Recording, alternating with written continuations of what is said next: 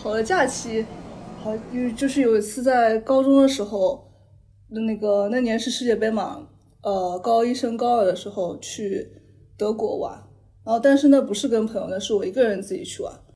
因为那边有亲戚在那边，然后还去参加一个那边的 summer camp，然后就是世界各地的人到那边去。带小朋友的话，你会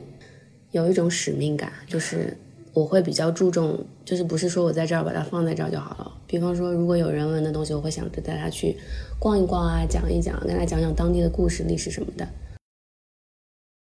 理想的旅行嘛，然后我应该会找一个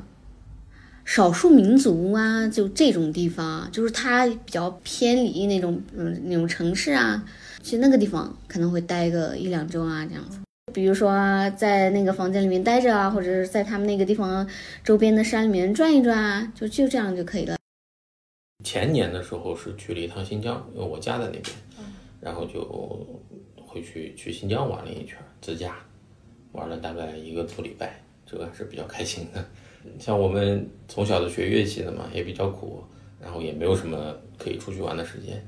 然后早早的就离开家乡了。我是十几岁就来上海了，所以一直到现在都快三十岁了，反正家里也没怎么玩过。呃，去年十一年假，我自己安排了一个南方之旅，就是我先坐火车到温温州，然后再到那个泉州，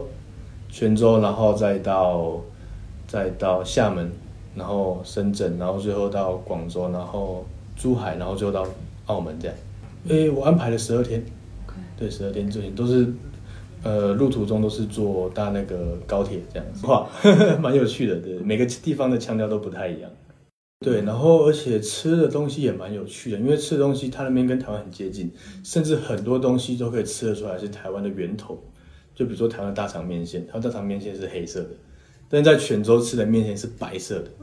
然后在当地人跟当地人聊天之后才了解说，原来原本的大肠面线是白色的，直到台湾之后演变变成现在的黑色的大肠面线。对，就是这一类的食物的传承，然后变化